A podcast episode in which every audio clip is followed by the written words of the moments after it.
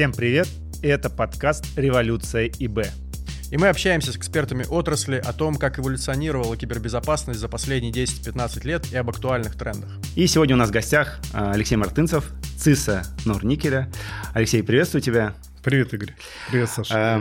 Наша серия интервью посвящена тому, а, как эволюционировала информационная безопасность, какие технологии поменялись, а может быть ничего не поменялось, и какие процессы поменялись. И это твой опыт, ну и опыт коллег по цеху, и видение того, как это дальше будет. А, поэтому первый вопрос, кем ты был, с чем ты занимался в информационной безопасности или в IT 10-15 лет назад, и твоя роль и задачи, которые ты решаешь сейчас. Вопрос хороший, и у меня как раз будет встречный аналогичный вопрос. 15 лет назад я только начинал свой путь. Я занимался эксплуатацией средств защиты, потом начал заниматься интеграцией средств защиты в системном интеграторе, перешел в консалтинг, потом, ну, в общем, как-то развивался рост сначала в горизонт, потом решил, что в горизонт мне стало скучновато, пора уже и вертикальную попробовать карьерную лестницу.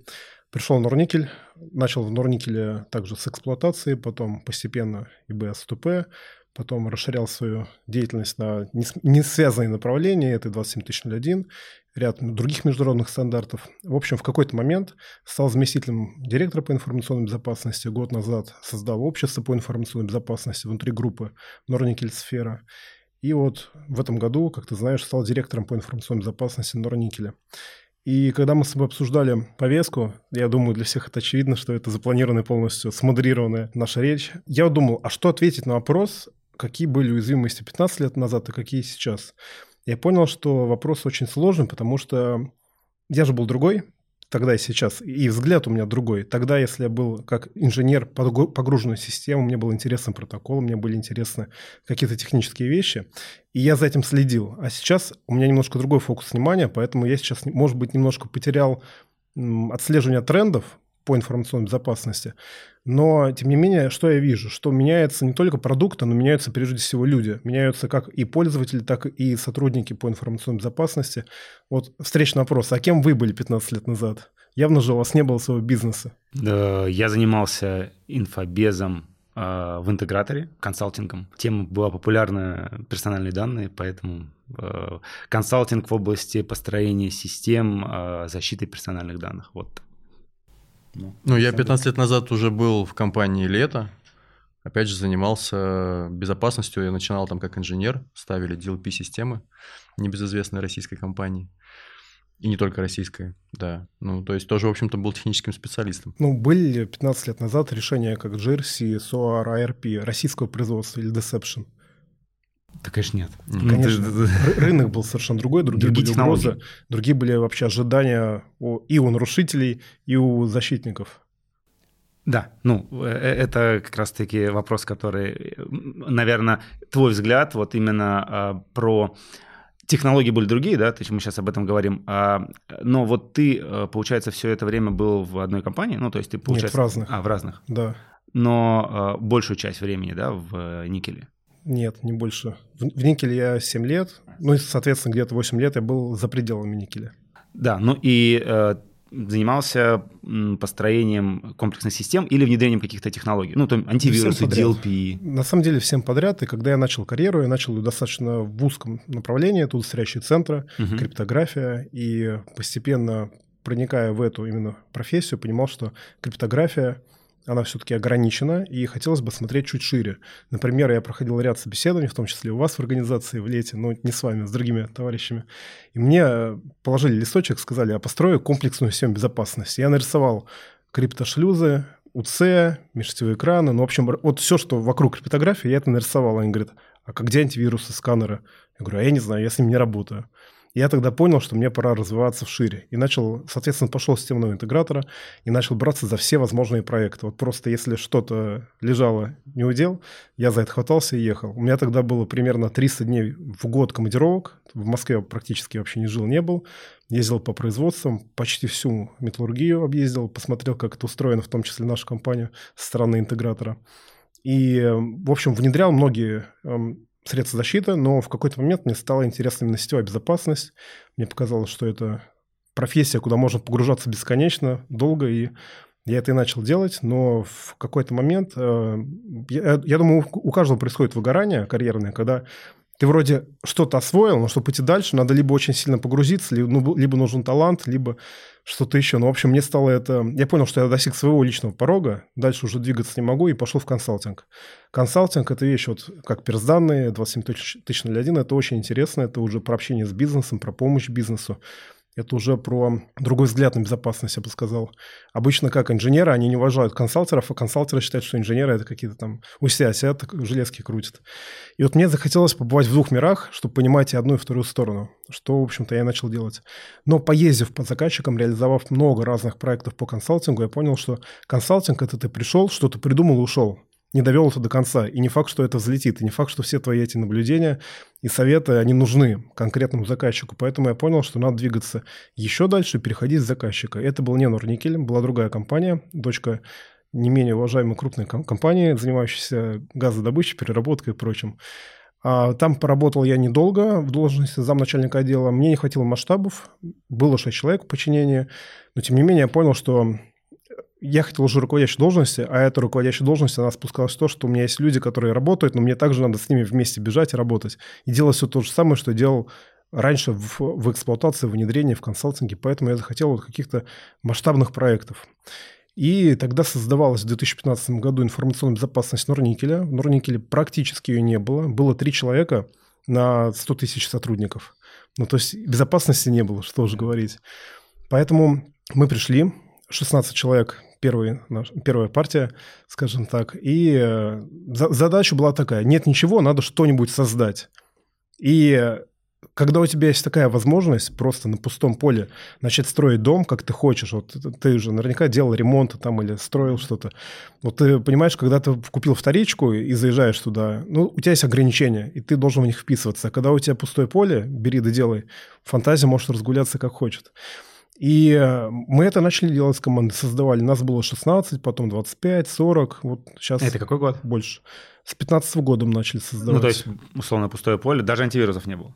Ну, что-то было. Ну, давай так, наличие средств защиты не означает, что есть безопасность. Отлично. Э, тогда а какие первые шаги? Вот ты прям начал говорить, э, первые шаги, с чего начали? То есть вот что-то было а, из а, технических там, Технические решений. средства были формально ну, закуплены. Какие-нибудь фаерволы, там, антивирусы. Да, но три человека не могут их эксплуатировать. Были и антивирусы, и фаерволы, угу. были система обнаружения вторжений, Сием даже в какой-то части был только в главном офисе. Ну, то есть системы были, они распространялись в основном на главный офис. У нас больше 60 предприятий, и эти предприятия в какой-то степени были охвачены, в какой-то нет. Угу. Поэтому мы захотели зафиксировать бейзлайн, просто провели аудит, поняли, что у нас с процессами, что с системами, а система греет воздух или используется, ведь как часто бывает, купили, поставили в коробке, не включая даже в розетку, и вроде как у нас появилась безопасность. Много компаний до сих пор, наверное, думают, что достаточно купить средства защиты, и на этом все. Мы же сейчас меняем подходы, что важнее люди, а средства защиты вторично. А, к этой теме чуть позже вернемся. В общем, провели аудит, определили для себя стратегию и до 2018 года по этой стратегии шли. Потом, достигнув определенных э, каких-то вершин, на тот момент, как нам казалось, мы поняли, что пора менять подходы, менять стратегию и мы защищали первоклассные активы. У нас есть четыре группы активов. Вот первоклассные активы – это условно 6 предприятий. Мы решили, что пора двигаться на всю группу компаний. Инициировали большой проект по защите всей группы компаний под э, единой вертикалью. Угу. А, ну, я услышал, что прям вы начинали с процессов. То есть я так, э, то есть прям консалтинг первоочередные. То есть первоочередные процессы. Конечно. И какие процессы, ну, если там для примера, вот с чего, э, с чего ты начал? Это хороший вопрос четыре процесса. Угу. Первое – это наладить эксплуатацию, чтобы средства защиты не грело воздух, а они использовались и обеспечивали реальную безопасность. Второе – это проектная экспертиза. Проектная экспертиза – это когда идет сильная волна модернизации IT, либо СТП инфраструктур, надо уже гарантировать security by design на этой стадии. Соответственно, мы включались во все проекты по модернизации или созданию систем, выдвигали требования, и эти требования контролировали, как они реализуются на практике. И, соответственно, после этого мы принимали систему в эксплуатацию, именно айтишную систему, смотрели, требования реализованы нет, и приносят ли они какой-то эффект или нет для компании, в частности для информационной безопасности. Эксплуатация, модернизация, э, ну, включение в, в, проектную, в да. проектные группы по созданию. Методология, конечно же, угу. это и создание новых процессов, написание политики, и все, что связано с законодательством. Персданные, КТ, тогда такие еще не было, но вот, в общем, такие моменты. Самое э, критичное, ну то есть где были, были проблемы? Самые... А вот четвертое, это самое критичное, то, что я как раз умалчивал, это контроль доступа. Mm. Контроль доступа, это, казалось бы, ну так, простое направление, не требующих э, большого, наверное, опыта, чтобы разобраться, рассматривать заявки, их согласовывать. Это так нам казалось. По факту оказалось это самое сложное направление, потому что это направление связано с бизнесом. Это надо гарантировать SLA, это надо выдерживать определенную доступность услуги, это надо просто вот по факту с нуля внедрить сразу сервисно ориентированный подход. Раз. Два – это segregation of duties. Угу. Это огромнейший проект, потому чтобы разработать матрицы конфликтов интересов, эти матрицы внедрить, причем попытаться это сделать автоматизированно. Мы вот в тот момент делали большинство вещей вручную, угу. и если бы мы продолжили в таком ключе, нам пришлось бы, не знаю, нанять 200 человек, чтобы эти 200 человек просто рассматривали заявки. И мы поняли, что надо это автоматизировать. И тогда запустили огромнейший проект по автоматизации процессов контроля доступа. И и матрица конфликтов полномочий, соответственно, рассмотрение заявок. Ну, IDM. Ну, какой-то, да, система IDM, вот хотел спросить. Да, и в тот момент мы поняли, что автоматизация является неотъемлемой составляющей ИБ. Потому что без автоматизации, конечно, можно обеспечивать и без средств защиты безопасность, но это будет прям очень много людей, потребуется армия. За каждым пользователем или еще два э, Понятно. Слушай, а была ли задача объединить это все под какой-то единой э, концепцией или, ну, когда это сейчас тоже модно, к СУИП, или что-то единое, где прописаны все процессы, и ну, сейчас еще СОК, как аббревиатура, которая, да, под которую объединяется информационная безопасность и разные технологии. Вот была ли тогда какая-то такая сущность, а, под которую вы строим? Мы строим там комплексную систему безопасности, к примеру. Было мы, мы до этого дошли только в прошлом году. Поэтому я тебе по-другому отвечу. Просто я почему задаю вопрос. Э, я услышал, была CM, да, угу. ну, была CM. Сейчас, э, насколько я понимаю, ну, опять же, это там, может, возразишь, CM является одной из э, ключевых технологий в комплексных системах, в соках, вот, вот в этой части тоже хотелось бы услышать тебя. Я по-другому начну отвечать, Давай. но в результате отвечу на твой вопрос. Внедряя вот эти направления, мы поняли, что необходимо заниматься также мониторингом, реагированием на инциденты, необходимо заниматься ИБС-ТП, много-много чем. И это все развивалось не под единым колпаком. То есть вроде как департамент один, единая функция, но в зависимости от лидеров по направлениям кто-то на себя просто вот мог натянуть дополнительный функционал, вот и натягивал. Угу. Например, у меня на тот момент я отвечал за информационную безопасность всех дочерних обществ. Вот у меня внутри как бы департамента был еще мини-департамент в кавычках, где был свой ИСОК, контроль доступа, эксплуатация, своя методология, отделенная от основной методологии. Параллельно там в эксплуатации могли быть методологи, методологи могли быть эксплуатанты. В общем, мы... Это на часть, получается, на часть дочерних... Э, ну, в рамках одного департамента. А, это в рамках департамента да, еще? мы начали просто расти. Вот если у человека была экспертиза, ему отдавался функционал. Угу. При этом с точки зрения вот какой-то единой системы мы на это не смотрели. Мы просто пытались сделать то, что можем делать. И вот в прошлом году мы уже поняли, что мы так сильно выросли, что система стала неуправляемой, что мы начали конкурировать друг с другом. И в этом году мы провели очень серьезную трансформацию, пересмотрели полностью подходы, пересмотрели нашу вертикаль, пересмотрели также оргструктуру. И сейчас мы на мой взгляд, вот по моей личной оценке, являемся эталоном, вот как я это вижу, информационной безопасности, потому что мы взаимодополняем друг друга, но не конфликтуем. При этом э, а, все управление выстроено в единую вертикаль, как ты говоришь, СУИП, базируется на международных стандартах, 27001, это не секрет, и НИСТ, достаточно зрелые стандарты, и мы их взяли за основу. Соответственно, ключевая суть трансформации в том, что мы внедрили цикл PDCA в рамках новой структуры есть люди, которые планируют совершение, э, какие-то новые внедрения, люди, которые их совершают, люди, которые контролируют и вносят соответствующие улучшения. Вот следующий шаг – все это автоматизировать. Мы понимаем, что, опять же, мы много сейчас э, сил тратим и тратили на сбор информации, на обработку этой информации, на то, чтобы передавать между подразделениями процессами. Поэтому э, внедрение GRC, на мой взгляд, ну, мы уже начали этот процесс – является следующим шагом эволюции внедрение GRC и ERP для того, чтобы автоматизировать процессы. Как я приводил с примером э, с доступом, мы просто будем тратить меньше усилий и сможем достигать больших эффектов за счет такой деятельности. Про CM. CM а, тогда была, сейчас э, тоже, наверное, используете, да? Не является ли это точкой э, сбора разной информации, событий с тех технологий? Ну, то есть, можно сказать, ядром СУИБ. Я пытался уйти от этого вопроса. У меня недавно был референс на прошлой uh-huh. неделе в очень крупной компании. На мой взгляд, это лидер по информационной безопасности на рынке. Uh-huh. И заказчик или заказчик? Клиент? Заказчик, я думаю, ты узнаешь, это известная компания. А, и там нет CM. И, у них... и они как-то существуют и лучшие на рынке. Uh-huh. Они отказались от привычного для всех понимания CM, который можно купить, поставить, настроить, корреляторы и так далее. Они, по сути, создали свой сборщик событий, свой... Ну, собирают события, да. Получается, сами все равно коррелируют, события. Да, то есть Сием ли это? Ну, вывески там, что это Сием не стоит. Угу. Они это называют там как угодно, только не Сиемом, но при этом функционал выполняется. Поэтому е- они это называют так, ситуационный центр по кибербезопасности. Вот нужен ли единый какой-то центр, куда собираются события и принимаются решения, на мой взгляд, однозначно нужен. Угу. При этом мы ра- ранее, в 2000 2019 или 2020 году а, были на развилке. У нас разделены технологические корпоративные сети, и мы тогда думали. И, и с точки зрения безопасности это разные команды, они все у меня, но это разные люди, разные подходы, угу. обеспечение безопасности ТСПД и КСПД. И мы тогда не понимали, а стоит ли делать единый CM и единый сок на две эти сети либо стоит развести и сделать отдельный сок для ТСПД, отдельный mm-hmm. сок для КСПД. Привели кучу референсов в России, за рубежом. Встречаются и те, и другие подходы, и вот какого-то единого рецепта нету. В зависимости от требований бизнеса, может быть, может быть, требований регуляторов, э, все по-разному идут по этой дороге. Но мы для себя поняли, что лучший вариант – это гибридный сок. Это когда у нас и ТСПД, и КСПД объединяются в единый сок. Помимо этого затаскиваются события из других направлений.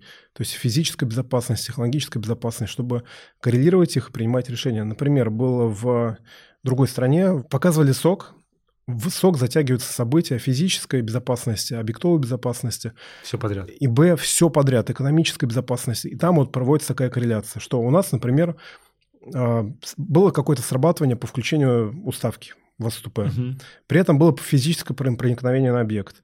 При этом камера зафиксировала постороннее лицо. И вот это все агрегируется, собирается в единую точку, и оператору подсвечивается, что, обратите внимание, вот тут, скорее всего, что-то что-то случилось. Но это не информационная безопасность. Это Скорее больше... сочетание да. Ну, и того, и другого. Это не информационная безопасность, это пример. Как именно консолидация может давать синергетически больший эффект. Угу. А как тебе кажется, вот этот путь, который ты прошел в Норникеле, это типично сейчас для отрасли? То есть многие компании сейчас идут таким же путем, или вы скорее там среди как может нескромно прозвучит, передовых там пионеров и так далее, кто вообще в эту историю пошел, а многие еще остаются на каких-то достаточно эм, ранних стадиях, скажем, развития кибербезопасности. Мы хотим провести бенч, чтобы для себя ответить на этот вопрос. Э, вот исходя из моей оценки, которая получена по результатам прошлых бенчей и по результатам общения с рынком. Бенчмаркинг. Да, чтобы, бенчмаркинг. Чтобы... Угу. В металлургии в целом у нас у всех подходы одинаковые, и тренд совпадает. У нефтянки, наверное, больше в сторону законодательства и такой безопасности для галочки, как мне кажется, могу ошибаться. В банках безопасность на очень высоком уровне, и нам до банков еще идти и идти. Поэтому я характеризую так. Мы середнячки. Хотелось бы быть лидерами, но пока нам еще стоит над этим поработать. Как отрасль, получается? Ну, ты сейчас как агрег... отрасль, конечно. Да? И, а, или... Мы вот хотим провести бенчмарк... бенчмаркинг сейчас как раз информационная безопасность металлургии, угу. информационная безопасность в России и в мире, и сравнить. Мы проводили такой бенч в IT и поняли, что после определенных событий тренд сейчас скорее отрицательный, потому что продуктов нету, есть определенные сложности с развитием IT-отрасли. Но по ИБ, на мой взгляд, у нас уже российские продукты гораздо лучше, чем многие западные, и даже до, э, до введения санкций, до введения дохода вендоров угу. мы использовали ну, процентов, наверное, 60 русских продуктов, потому что они просто лучше. Угу. Поэтому в целом, на мой взгляд, э, рынок позволяет развивать информационную безопасность, но хотелось бы понять все-таки, какие мировые тренды, какие тренды в других отраслях. Понятно. Ну и после этого бенчмаркинга вы сможете уже а, ответить на вопрос. Ответить. Да, однозначно ответить. А, у меня тогда еще а, немножко шаг назад, а, все-таки про то, когда вы только начинали строить, а, ну, я услышал, что вот был вот СУИП, да, но вернемся к теме все-таки про управление инцидентами, как такое одно из базовых, потому что тебе надо на что-то реагировать, да, ты отслеживаешь там, алерты и реаги- как как служба информационной безопасности, любая безопасность, она реагирует на инцидент. Ну, есть проактивная, это реактивная. Вот тогда, помимо, может быть, CM, что-то использовать, был какой-то процесс, как вы это выстраивали? А, или это было на IT? Ну, зачастую это на IT. А, это, ну, получается, там, 15-18 год. Вот, вот в этой части подскажи, как у вас было? Полноценный сок мы внедрили где-то в 2017 году, угу. именно в главном офисе. Потом начали тираж в регионы. А, до 2017 года это обработка событий с средств защиты, это и, может быть, и прокси, антивирус. То есть на CM он дает скорее удобство mm-hmm. и получение информации из единого источника. Но при этом и без CM можно работать, как мне кажется, просто работая напрямую с источниками этих данных. У нас есть единый сервис. Задача сервиса такая, если пользователь что-то, ему кажется, что либо фишинг, либо инцидент, либо что-то случилось, он может написать, и в определенный слой мы ему отвечаем и реагируем на это. Вот э, этот сервис был внедрен практически сразу, как мы пришли в компанию. И он, на мой взгляд, дает вроде простая вещь, да, просто написать письмо, но дает очень большой эффект. И у вас там маршрутизация, кто за, за что, за какие да. отвечает, да, то есть это... Это ну, по сути, первая линия. Первая линия. По сути, просто сервис деск использовался. Да. Потом э, какие-то другие инструменты начали использовать или до сих пор используется сервис деск? И как ты это видишь дальше? Все есть... совокупно сейчас. И сервис деск, и Понятно, что CM и RP уже начали использовать. Mm-hmm. Продолжаем в этом направлении внедрять и другие методы автоматизации. Я вот умышленно увожу в сторону процессов, uh-huh. потому что система, на мой взгляд, они должны быть кем-то использованы раз, uh-huh. и они должны быть настроены корректно. И вот процесс – это самая сложная часть. Это взаимодействие с бизнесом, взаимодействие с IT, взаимодействие между командами. И очень часто, когда вроде одна и та же команда называется там информационная безопасность чего-то там, но разные вертикали не могут между собой договориться. И у нас такая же была проблема, и именно поэтому я пытаюсь акцентировать внимание на процессах. Например, внедряя 27001 угу. в Норникеле, я понял, что мне хотелось бы понять, как на рынке. Я устроился параллельно в компанию ТЮФ и был аудитором, вот пока он не ушел из России. Угу. Сначала был ТЮФ Норд, ТЮФ Зют, не помню. И проводя а, аудиты по 27 тысяч и в России, и за рубежом, и в странах СНГ, и не только в странах СНГ, и в Европе, я понял, что, как правило, это делается для галочки. То есть вроде есть какой-то журнал инцидентов, есть какой-то CM, который это собирает, но не ведется... Зачем собирать информацию об инцидентах? Чтобы не допустить их в будущем или отработать в настоящем. И вот этого процесса нету, как правило. Поэтому все про Митро так хорошо знают, а почему-то забывают какие-то базовые вещи, типа PDCA. Важно не забывать стадию lesson learn. Это после того, как ты допустил какую-то ошибку, ее вывел, провести определенные вывести определенные уроки из этой mm-hmm. ситуации и попытаться, соответственно, не допустить их в будущем. Поэтому неважно, какие средства защиты используются, важно, кем они используются. Угу. Отлично. Раз ты про процессы, э, и мы тоже это поддерживаем, э, и там, разрабатываем в том числе продукты, которые автоматизируют процессы, вообще с этого начинали э, в компании Revision. А вот э, что касается, наболевший вопрос у многих э, заказчиков, с кем я э, разговаривал. Раньше, ну, все обрабатывают э, уязвимости и ищут их поиском, ну, сканером, да, сканером уязвимости, нашли уязвимости, сканер выдает отчет, и э, для всех э, управление уязвимостями – это найти их и вот э, получить этот отчет. Э, здесь ну, как мне кажется, и многие об этом тоже говорят, не хватает процесса. Вот как ты смотришь на именно этот процесс управления уязвимостями и вообще сканер? Он должен уметь выполнять эту процессную составляющую или вот у него только функция э, собрать, показать? Здесь вот э, хотел Может, мнение. Даже если чуть шире, ты не упоминал эти процессы там про управление активами, управление уязвимостями, это потому что ну, как это само собой разумеющаяся история или наоборот, как бы тебе кажется, что это ну, не самая важная составляющая. Скорее первое, само собой разумеющееся. Но если ты не знаешь, что защищаешь, то как ты это будешь делать? Управление активами — это основной процесс. И мы, наверное, с него и начинали вот разобраться, что у нас есть. Это вот в 15-м, когда... И в 15-м, а, и до сих дальше. пор. У нас это каждый год есть план идентификации и классификации активов, чтобы понимать все возможные виды А, информации, элементов IT-инфраструктуры, не знаю, для чего угодно, для того, чтобы просто разобраться, что есть, это классифицировать, разделить на какие-то категории и после этого применять определенные меры. Поэтому это важно. По управлению уязвимостями я, я бы сказал так, что процесс недооценен и сейчас не в полной мере, наверное, используется всеми организациями. Ты правильно отметил, что это просканировали, положили отчет и забыли. Угу. И 10 лет назад и я так делал. не буду скромничать. Э, ну, просканировал, там сканер выдал тысячи уязвимостей, ты это направил в IT, исправляйте. На этом все, вся часть информационной безопасности закончилась. А сейчас совершенно другой подход. Опять же, будучи недавно на референсе в этой компании, а, там сказали очень классную мысль. Они показали дашборд. На дашборде было какое-то огромное количество уязвимостей, десятки может быть, десятки тысяч. И человек говорит, ну, у нас сегодня были десятки тысяч уязвимостей, завтра будут, послезавтра. И это нормальная ситуация, потому что пока ты устраняешь, появляются новые. И управление уязвимостями – это не устранение всех уязвимостей, это понимание, какие есть, категоризация, устранение критичных. А остальные, ну, подценивать риски и уже там по мере возможности устранять. Опять же, если это требуется. У нас э, в рамках текущей трансформации мы выделили направление практической безопасности. Мы объединили полностью сок, полностью контроль от утечек, расследования. А, пентестеров, они занимаются в том числе и уязвимостями, red а, безопасную разработку и безопасность информационных систем – это что-то вроде security чемпионов. Объединили под один колпак. Угу.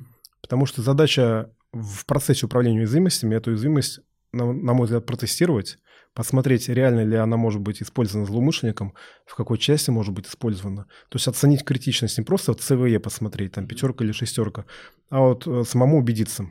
И если она действительно критична для организации, тогда уже дальше включать в план по устранению. Как строится процесс? Э, процесс э, не замыкается на ИБ, там нужны и айтишники, и по части бизнес, потому что в части от СУТП это надо дождаться перед установкой всех обновлений, дождаться технологических перерывов, соответственно, эта вся ситуация требует согласования с ними. Поэтому процесс комплексный, мы выявляем, мы тестируем, определяем критичность, ранжируем уязвимости, потом совместно с IT устраняем.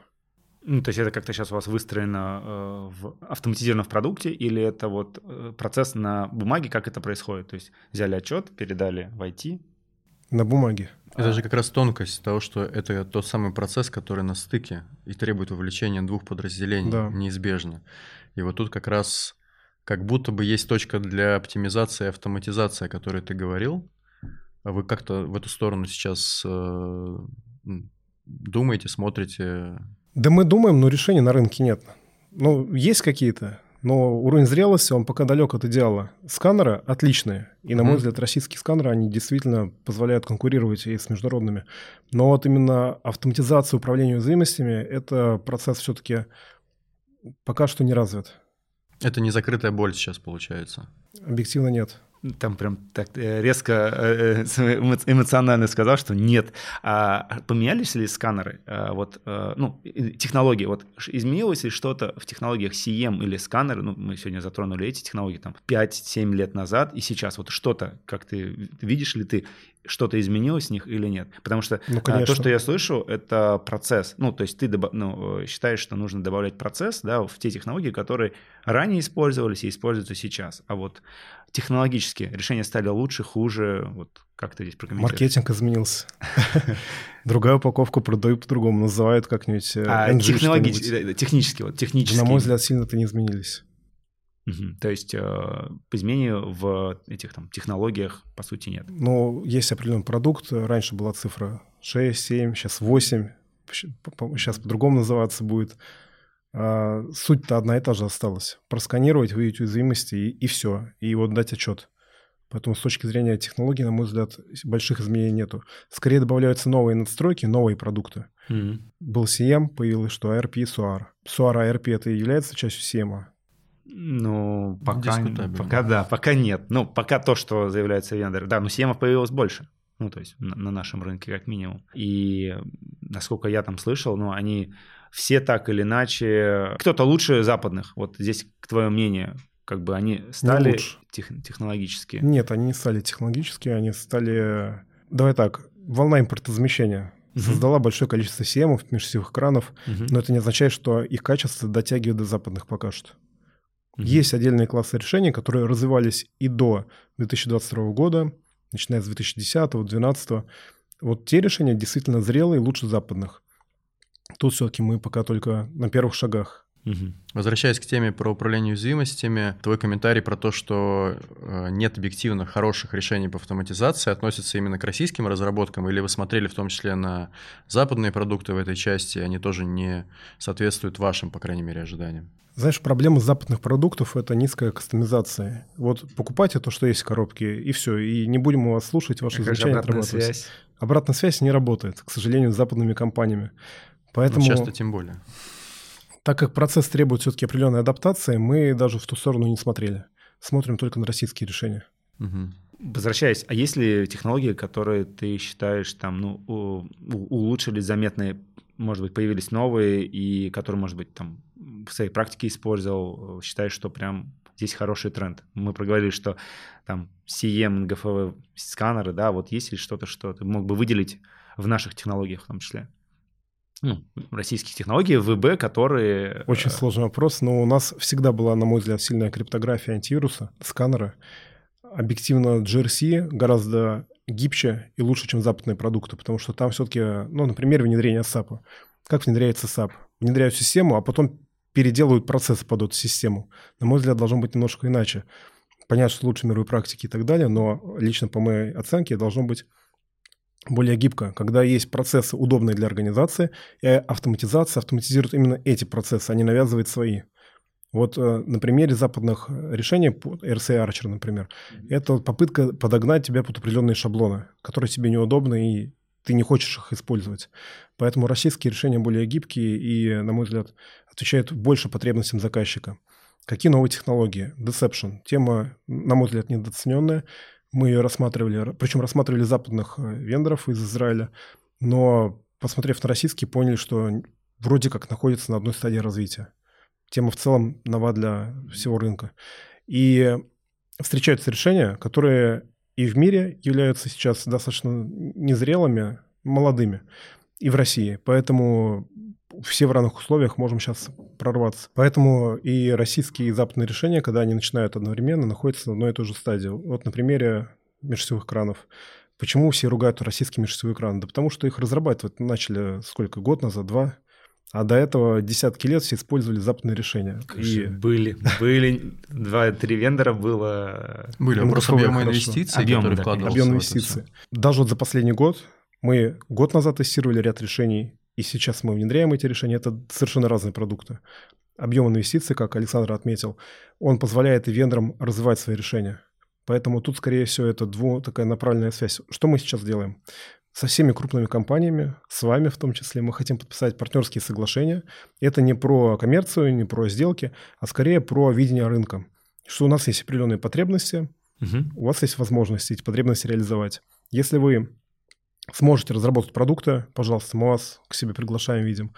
А технологические партнерства, на мой взгляд, они для рынка в целом не новые, но вот именно в том видении, как мы это хотим сейчас представить, они позволят развиваться и нам, и вам с точки зрения э, завоевания рынка не в плане продать, а в плане создать технологию, которой сейчас нету в мире. Mm. То есть это технологические партнерства заказчика и вендора. Да. А, раз ты в эту сторону как раз-таки пошел, про будущее и про видение. А, может быть, это один из трендов, а, вот коллаборация заказчика и вендора и разработка. А есть ли, видишь ли ты еще какие-то тренды в кибербезе еще, ну, как минимум там тренд экосистемы. Про это, может быть, что-то скажешь, да, вообще. Видишь ты э, это или нет, потому что многие э, вендора э, заявили о том, что объединяют свои продукты под экосистемой. Кто-то про, под некими солюшенами а-ля XDR. Вот, если еще, ну, это как один из примеров трендов, если еще ты, ты видишь какие-то еще тренды в кибербезе на будущее. Ну, я сначала выскажусь по поводу Давай. экосистем. На мой взгляд, тренд очевидный и выгодный для производителей средств защиты, но не выгодный для заказчика. Во-первых, это подсад... подсаживаешься на кого-то конкретного. Во-вторых, ты выбираешь не лучшее решение на, на рынке в своем классе, а решение с определенным лейблом. Поэтому у нас другой подход. Мы не верим в экосистемы, мы покупаем решения, которые лучше в конкретном классе.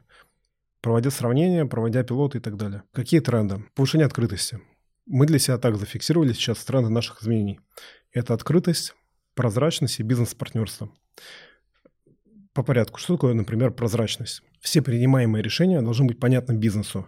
Не просто мы безопасники, мы так решили, поэтому вот вам 15 э, средств защиты и неудобства. Надо всегда искать баланс между безопасностью и комфортом. И если все-таки безопасность где-то начинает побеждать, бизнесу это пояснять, почему мы это делаем. Приведу пример не из мира безопасности. Я зимой ездил на курсы по контраварийному вождению. Курсы шли неделю. Там включались все возможные системы, в том числе Dynamic Stability Control, известная тебе. А, выключался полный привод. И вот пошел на льду делать что-то. Кто-то пытался ехать на время, кто-то пытался не врезаться. И если у, у человека нет определенного навыка, то, скорее всего, это заканчивается сугробом. Если навык есть, человек все-таки едет, борется с машиной, но не так эффективно, как э, он мог бы это делать, когда все системы стабилизации включены. Вот безопасность – это система стабилизации, которая не позволяет бизнесу разбиться. И надо это понять, что безопасность не ради безопасности. Многие ЦИСы и специалисты увлекаются аббревиатурами, системами. Они хотят внедрять, внедрять, внедрять ради того, чтобы вот внедрить все. А зачем? Надо для себя определить, какой требуется уровень безопасности бизнесу, этот уровень А поддерживать, и Б это не мешать бизнесу развиваться. Поэтому тренд прозрачности, он позволяет именно пояснять принимаемые решения. Открытость. Открытость – это про открытость не внутри компании, а открытость от э, рынку, регулятору, открытость партнерам.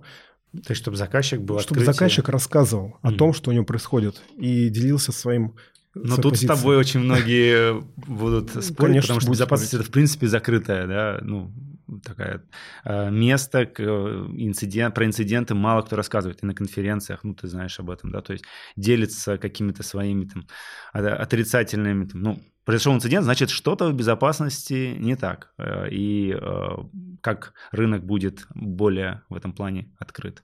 Любую компанию можно взломать, было бы желание. Угу. Даже самую защищенную компанию, где все сети разделены, компьютер выключен, ее можно взломать через пользователя, как минимум. Поэтому, на мой взгляд, это незрелый подход.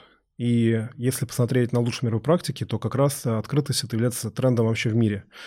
А, ты знаешь, у нас есть бип-клуб, площадка mm-hmm. для обмена мнением. Если вы боитесь говорить на широкую аудиторию, приходите в бип-клуб, общайтесь кулуарно с коллегами по цеху.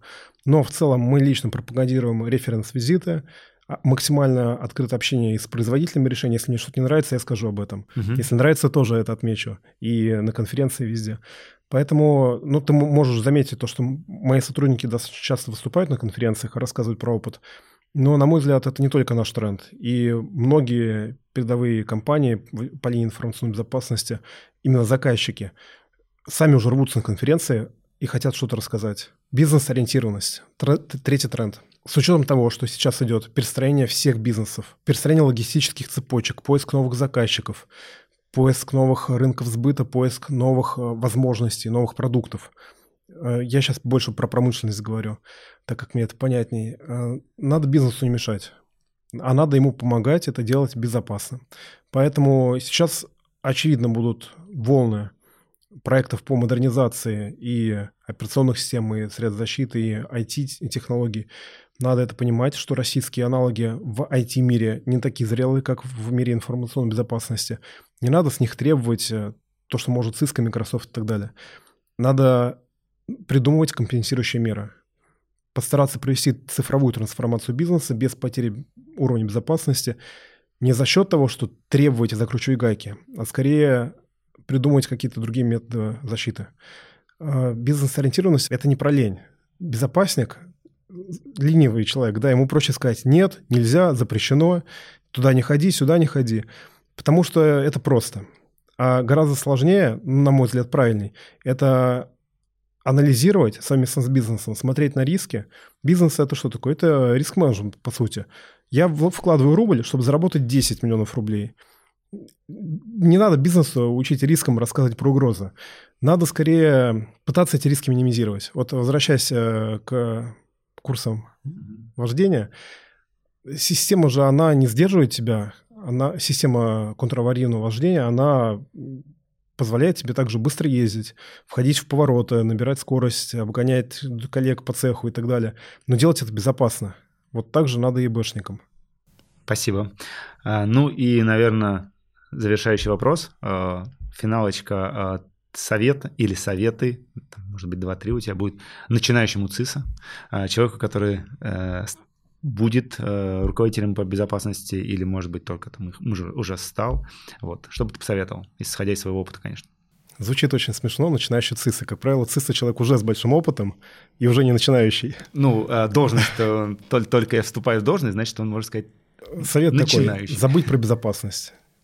Перестать читать статьи, читать антимолва, не думать о безопасности, а думать о бизнесе. Начинать общаться на языке бизнеса, погружаться в финансы, погружаться в управленческий учет, в другие направления, в кадровое администрирование. Прежде всего, ЦИСа – это значит, есть какие-то подчиненные, хотя бы 2-3 человека и больше. Значит, надо подумать о развитии навыков эм, эмоционального интеллекта и управленческих компетенций.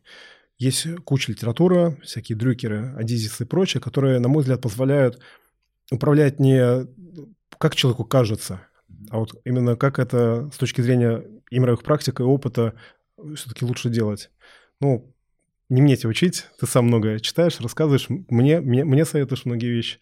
Поэтому я считаю так, что ЦИС – это управленец, поэтому хватит заниматься безопасностью, для этого у тебя есть люди. Занимайся управлением. Понятно. Спасибо, Алексей. Было очень приятно с тобой пообщаться. Спасибо. Мы увидимся на полях нашей конференции 28 сентября. Договорились. Пока. Все, спасибо, пока. Спасибо за просмотр и прослушивание. Регистрируйтесь на онлайн-трансляцию нашей конференции Revolution Conf, которая пройдет 28 сентября. Ссылка в описании к этому подкасту.